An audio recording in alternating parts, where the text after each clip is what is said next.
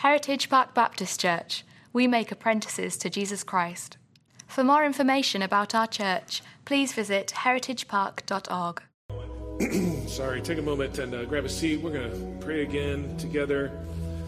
Uh, P- Paul in the book of Romans outlines, I mean, just this powerful argument of God's work in the world and how He has pursued us and then how His mercy has come toward us, how this amazing, incredible, overwhelming, at times seemingly reckless love comes flooding our way. And then um, at the kind of the end of that big chunk, 11 chapters of that, he says in chapter 12, he says, Therefore, I urge you, brothers and sisters, by the mercies of God, to present your bodies as living sacrifices. This is the only logical response to what we've just talked about. And then he kind of outlays what some of that looks like. He comes down to chapter 12, verse 15, and this is what he says Rejoice with those who rejoice, and weep with those who weep. Uh, we've had a week where we've needed to do both. In the room right now, 50 years of marriage. Rejoicing, rejoicing, right? That's worth rejoicing. And goodness, we've had reason to weep. We've had reason to weep. Evil, cowardice. So, what I'd like to do is just take a moment and pray. And if you've got joy in you that you want to pour out to God, let's do it. It's right. And we, as collectively, will rejoice with you. And for some, man, the, what we're offering today is weeping. We'll offer that too. It's right. Let's, so let's pray together. And then we'll open God's Word. Um, Father, we're here collectively as a church family before you. The, the access that we have to you comes only through Jesus.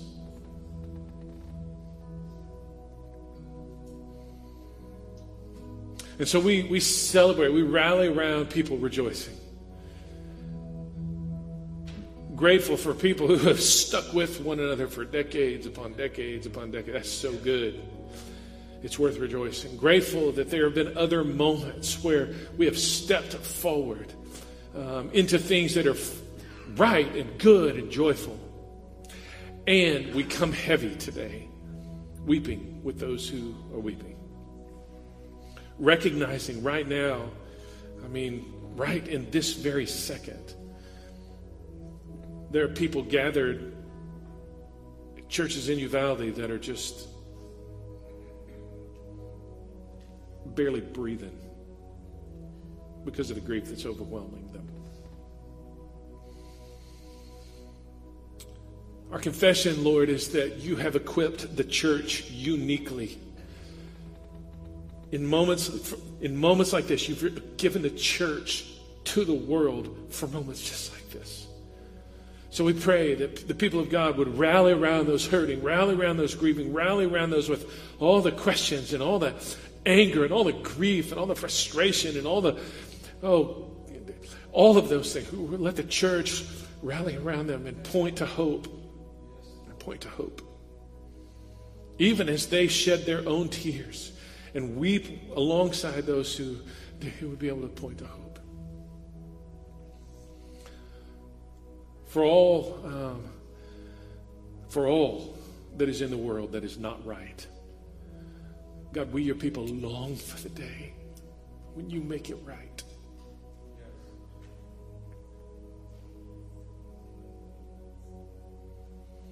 And so, um, God, we give all of this to you. Trust you now to go about the work in us that will need to uh, then be worked out of us. Please do that for Jesus' sake. As we sang just a moment ago, please build your kingdom here. Let the darkness fear. Our world, our streets, our land, they certainly need healing. So bring that to bear now in Jesus' name. And everybody said, Amen and amen. Thank you, thank you. There it is. I was turned around there. Hey, if you have a Bible this morning, you can grab it and open to the book of Amos. Amos is in the Old Testament. It's one of the prophets in the Old Testament there. Um, you feel free to uh, grab that and, and um, turn to the book of Amos. Today we're going to be in Amos chapter 3. If you're not, excuse me, if you don't have a Bible in front of you, one that you want to put in your lap, you can borrow one. It's on the sides of the tech booth back there. Uh, feel free to do so. If uh, you're a user of the Bible app, uh, feel free to open that app and track along with our live event. And all, um, you can find scriptures and sermon notes and, and other important information there. Uh, boy, what a week, huh? Um, I, this is I, am fumbling here on uh, just like I struggle with God is this is this this is what we had scheduled is this what you want to say and I think it is and here's why uh, the universe in which we live folks is a moral place it has a moral order this this world this this creation there is right and there is wrong I mean, there just is. And there is good and there is evil, and there is light and there is darkness. The universe is a moral place. Not only, and, and, and man, we got some smart people in here who have done things and come to understand things about the universe and how it works and that kind of thing. Not only is there a physical um, ordering of the universe, gravity works at a certain constant. Um, uh, there, there are other things that are, you know, kind of in play. Not only is there a physical order to this universe, there is a moral order as well. And so I, I think the Lord wants to speak to us. Amos chapter 3 is not any fun. It's just not.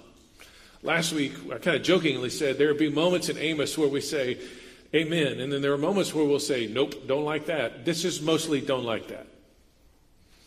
Uh, but as, as with um, as with every time God speaks, there's always hope, and that's that's where ultimately uh, want to go. It, it is right because of we. It is right because we live in this moral universe to feel hurt and anger and frustration this week. It's right. Um, and those who can't, those are the ones we need to worry about the most. So, uh, Amos chapter 3, let's get started. Uh, in the first couple verses, we'll read a few verses and then stop, read a few verses and stop, work our way through here. Uh, hear this word that the Lord has spoken against you, O people of Israel, against the whole family that I brought out of the land of Egypt. You only have I known of all the families of the earth. Therefore, I will punish you for all your iniquities. Just those two verses to start with. Just let's put ourselves back in the context of Amos here. Amos is a prophet.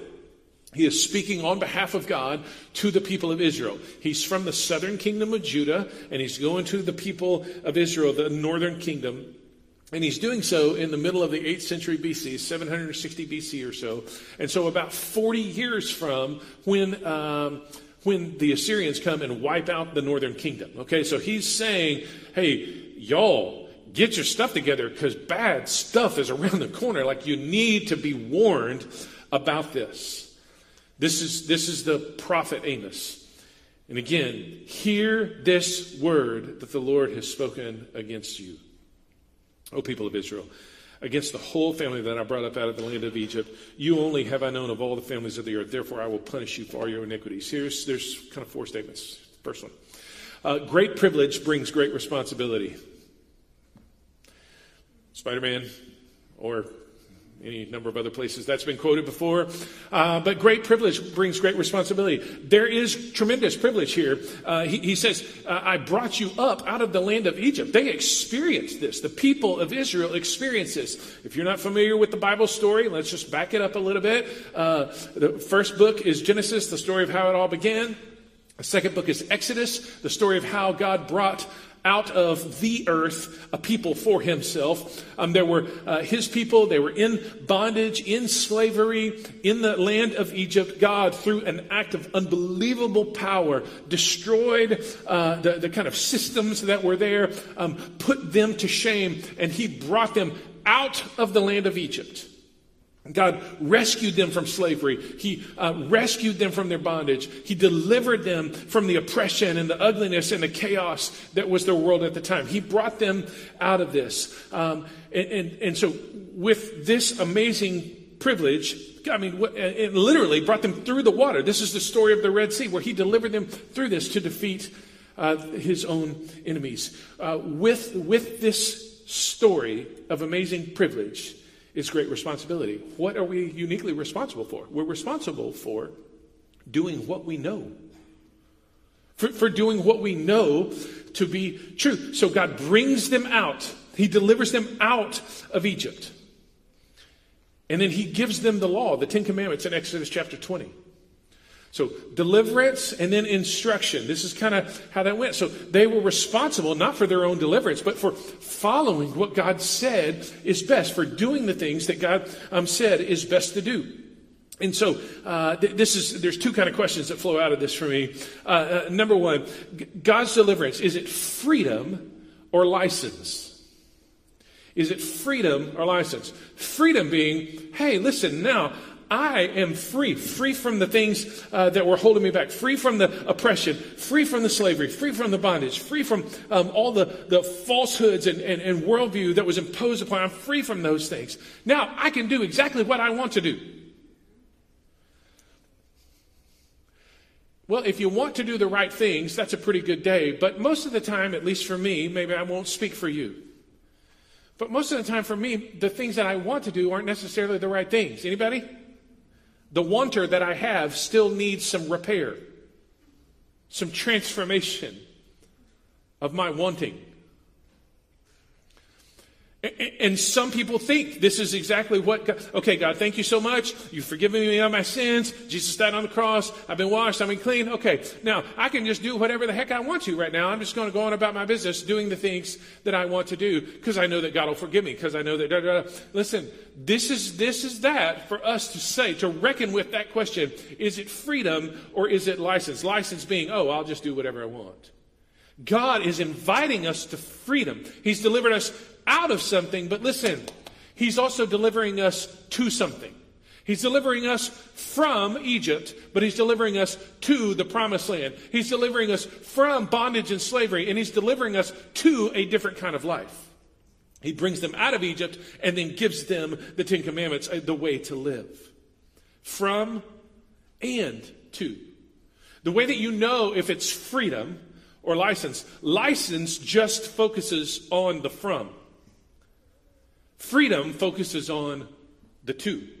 Oh God, we're so grateful to be out of that place. But man, you've got a life out here for us that we want to embrace and, and we want to live. And we want to live in. So, so let me just give you three kind of areas to just ponder. Put it in your brain. These are not the only three. Please hear me. These are not the only three. But, but these are three that came to mind as I was thinking about us. You're delivered from slavery, bondage, sin, and you're delivered to, in part, prayer. You're delivered to prayer. The way that we communicate with God, the way that we are with God is in prayer. The, the very life breath of the Christian, the person who co- has committed his or her life to following Jesus, is prayer. And the promises in the Old Testament as well as in the New Testament as God lays them out, as He sets them out, those promises specifically about prayer are invitation to even more prayer. I mean, He says crazy stuff. You ask some stuff in my name? Hey, listen, I want to do what you are asking here when you ask in my name. When you come and you pray to me, I will hear you. I mean, the God of the universe hears us and then I will show you great and mighty things that you don't know, and on and on and on and on. I mean, there are promises all throughout this this uh, uh, this book right here. Um, there are promises that God gives us that we are delivered from this to this, and part of what we're delivered to is prayer. It's the very life breath of faith in the, I mean, the Christian life. It's the very life breath of that. So the question is, how are you doing? You delivered to prayer. Okay, here's another one service. I'm delivered from some things, but I'm delivered to, in part, service. Because there are people around me who need me to engage with them, who need me to step out to, to offer a, a service, to offer a gift, to offer something, to, to um, express the kingdom to them in some manner that I can help with. There are people that around me, that's what they need. Some people think, uh, this is an image that popped up this week, and I just, it's been stuck with me all week. Um, some people think that the Christian life is like a telephone pole. Everybody, can you get in your minds a telephone pole? It's just basically straight up, right? Little help here. Okay. I'm working, people. Come on, help me. Uh, telephone pole. It's just basically straight up, right? And that's how they view the Christian life. It's just, it's just a vertical thing. But the Christian life is not a telephone pole. The symbol of the Christian life is what? A cross. I mean, we got it here, we got it there. Like the symbol of the Christian life is a cross. There is a vertical aspect that is critical, but attached to it, it, inextricably linked to it, is also this horizontal piece that expresses itself in service to those who are around us. We minister. We give our lives away for the sake of God and for the sake of the kingdom because we want the kingdom to come and set down in somebody's life. When we prayed a while ago in that almost song of lament, normally it's an upbeat, happy song. This is not that moment. God, build your kingdom here. Let the darkness here. Our streets and land, they need your healing power. If we're going to be a part of that, we give ourselves away to that. It's both. It's not one or the other. So we're delivered to prayer from, from bondage. We're delivered out of our sin and. And part of it is prayer, part of it is service. And, and part of it, you're delivered to community. How, how are, are you connected? Are there people in your life that make sure that you don't go through this thing alone? Are there people in your life? You've, you've connected yourself to a group we call them around here, we call them circles. Are, are there people in your life that, that can look you in the eyeball and know if there's something wrong? To, to, to know, hey, I've seen your face before, but I've not seen it look like that. What's going on? You've got that one extra wrinkle thing. Why is that? Community. Are, are you, you've been delivered to a kind of rooted, connected life so that you don't have to go through this alone. Is it freedom? I'm delivered to something. Or is it license? Oh, I'm delivered from something and God won't care all that much. Secondly, um, uh, uh under this thing here, our relationship is it family or spoiled brat? Look at verse 3.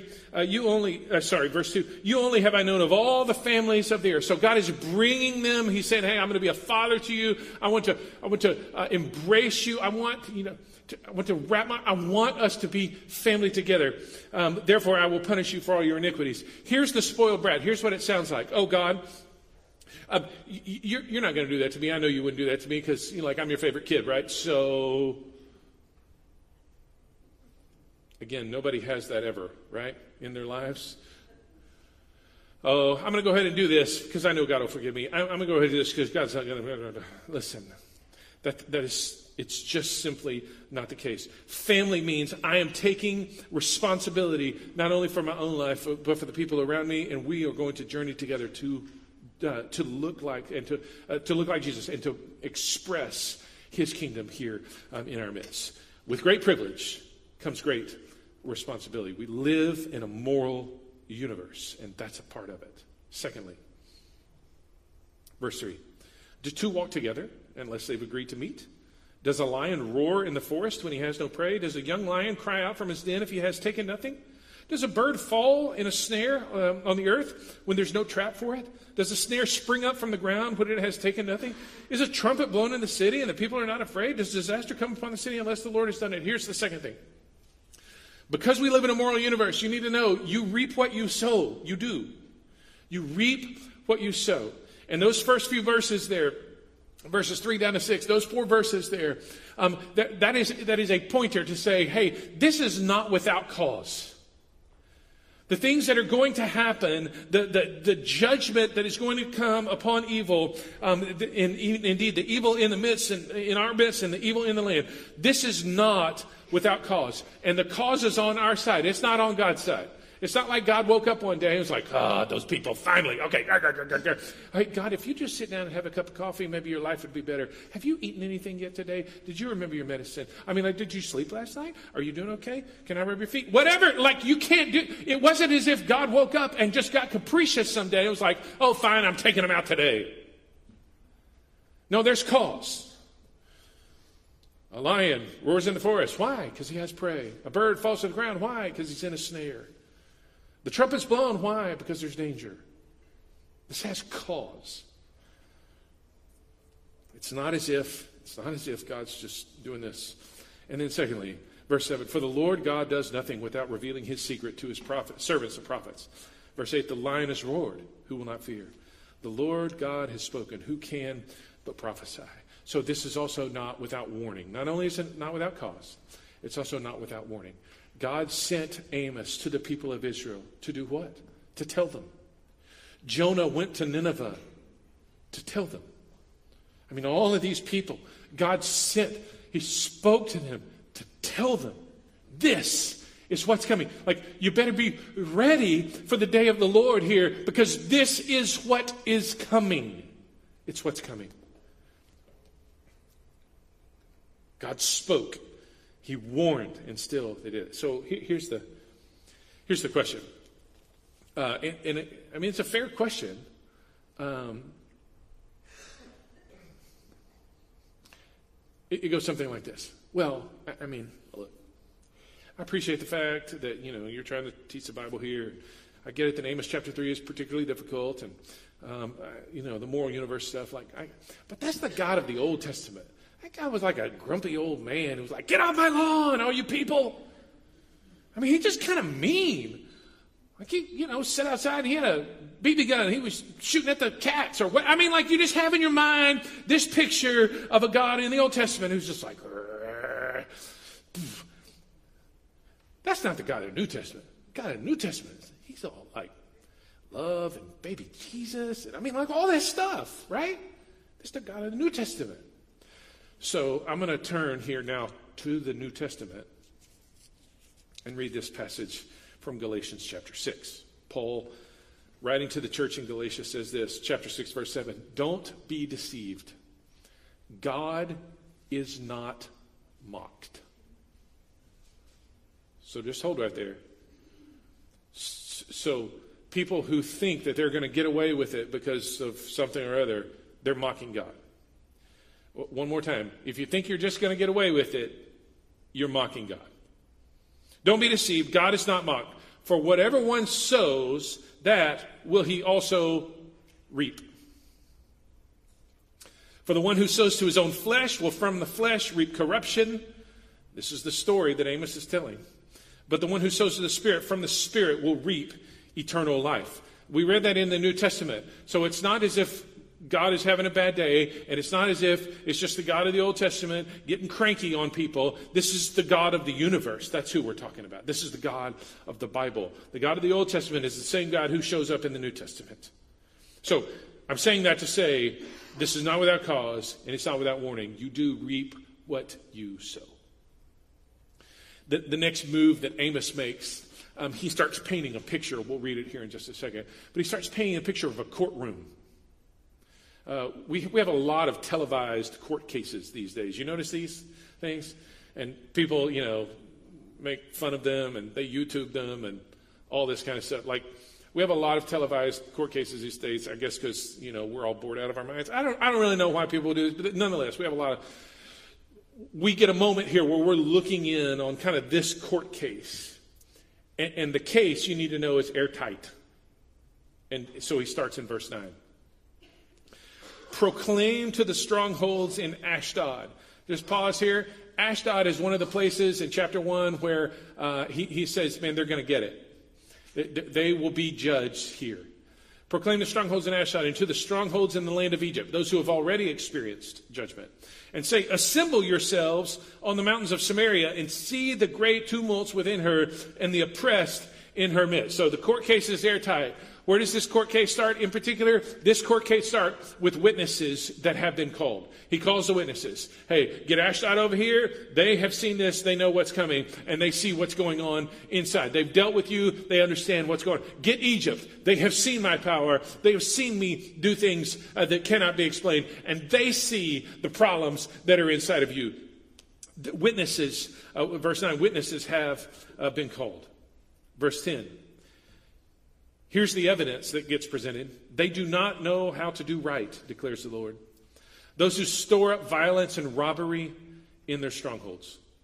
You ought to be storing up provisions, water, grain in your strongholds. Instead, you're storing up robbery and violence. So, evidence has been presented. Your Honor, I'd like to submit this particular thing as evidence for the prosecution. Okay, accepted. Here it is.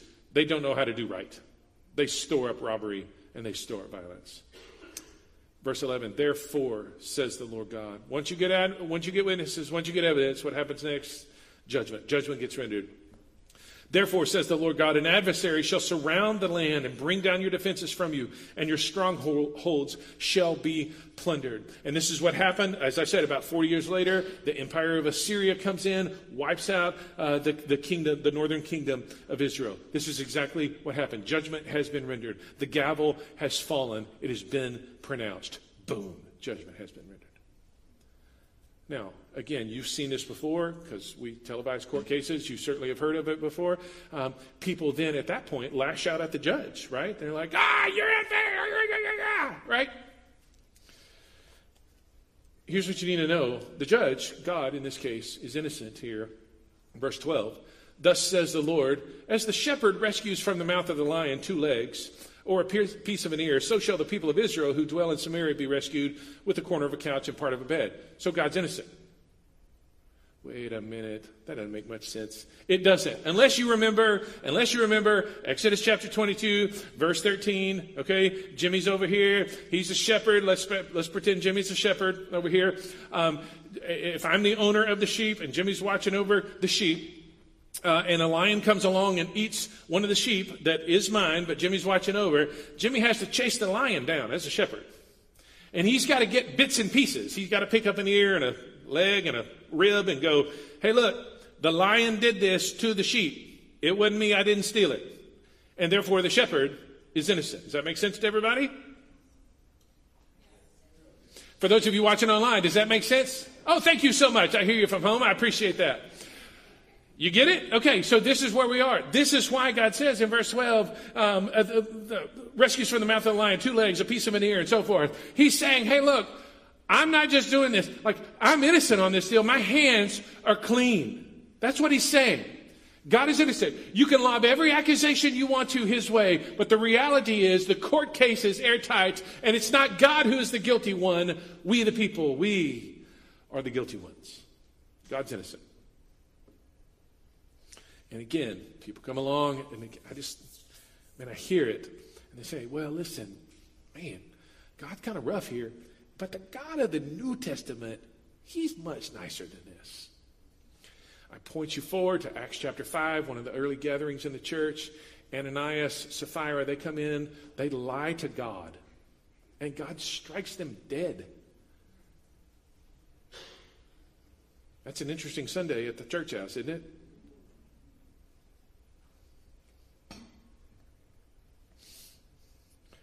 The court case is airtight. Okay, but, but here's where I want to end. Um, there is hope today. Amos 3 is terrifying, and it's very difficult. But there's hope. But only one hope. Only one. You, you don't get multiple hopes here, you get one.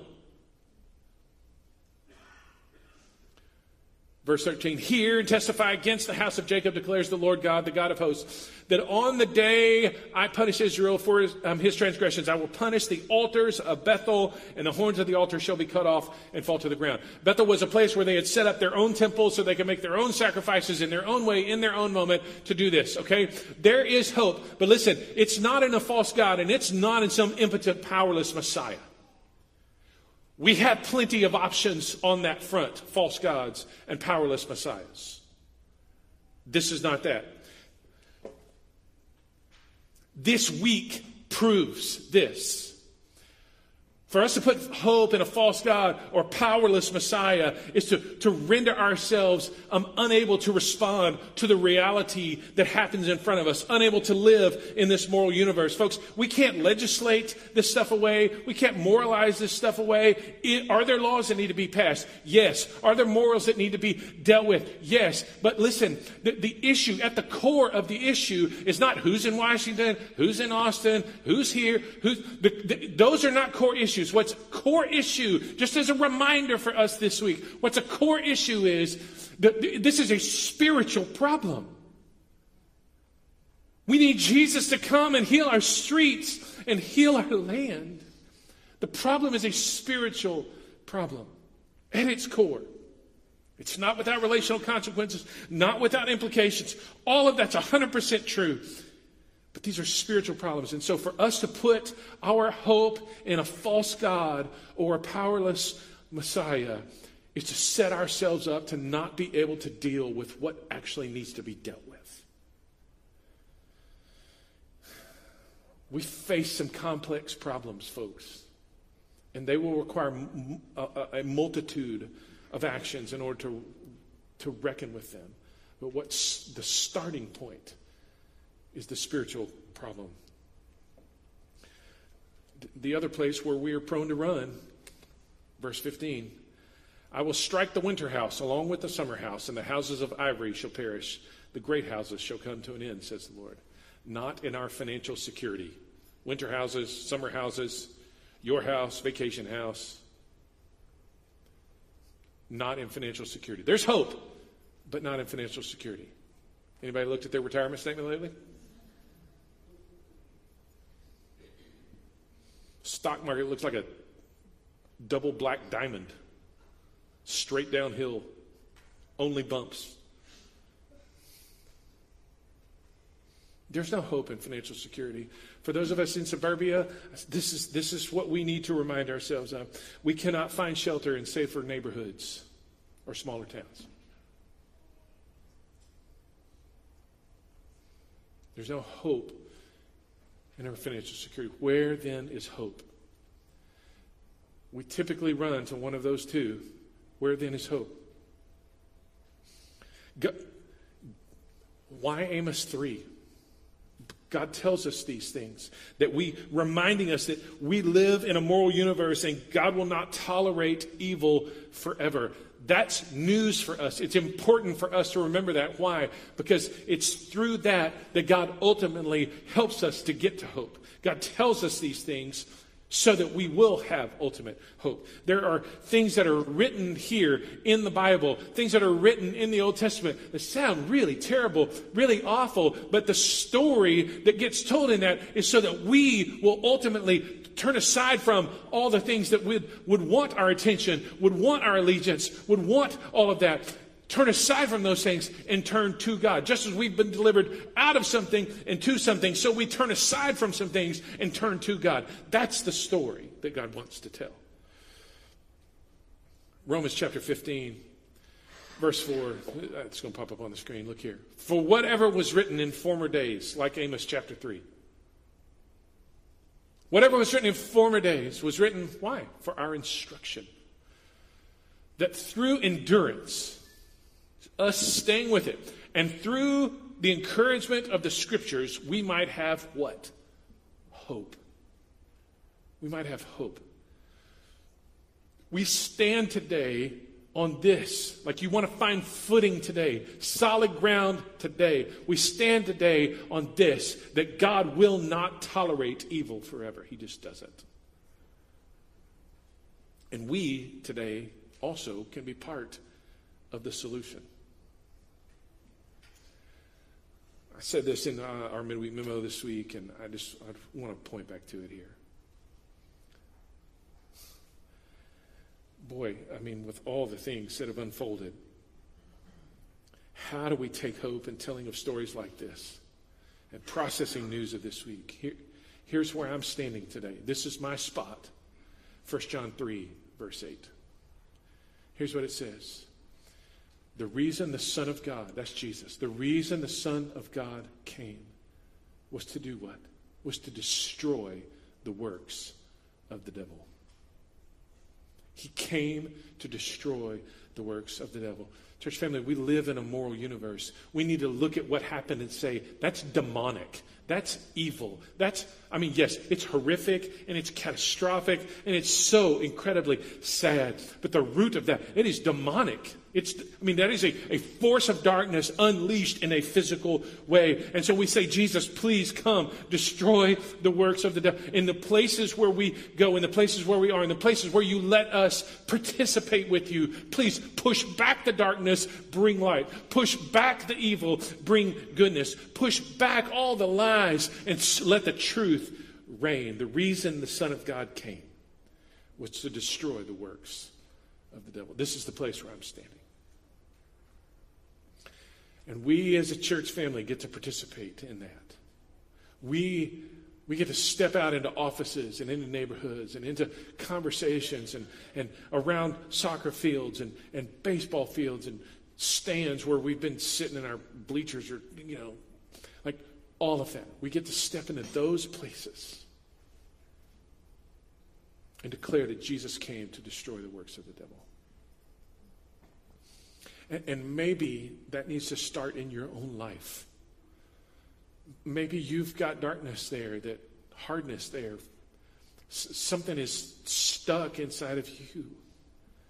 And you need Him to destroy something like in you. The, the work of Jesus needs to be here first. I've got great news. There's mercy for you when you turn to Him. There is mercy for you. Oh, well, but my stuff, man, dude, it's dark. There's mercy for that. Oh, my stuff, it's really, really bad. There's mercy for you. You do not have a sin. You do not have a sin that is greater than the mercy of Jesus. You don't. So if you need him to do a work in you, that's a good that's a good prayer to pray, Jesus, do your work. For some of us, though, the, the, the work that needs to be done is a work that is done through us. We're not only brought out of something, we're delivered to something, delivered from, but delivered to something. And so we need to be ready to step out and, and be light where there's darkness, and be good where there's evil, and speak truth where lies are existing. We need to be a part in that way. And so the invitation now is for you just to take a moment and process, let it sink in on you. What would it look like for you, for Jesus to do his work here in you? There'll be a couple of questions just to ponder. Um, if you want to take a picture and look at them later, if you just want to ponder them right now, just give you a moment to process this. This is a no pressure kind of situation, y'all. But, but I do know this. The reason the Son of God came was to destroy the works of the devil, and he wants to do it.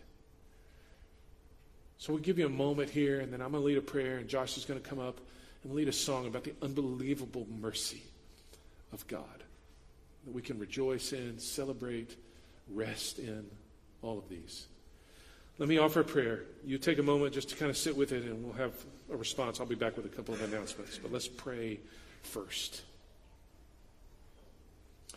Um, Father, over every person here, those watching online,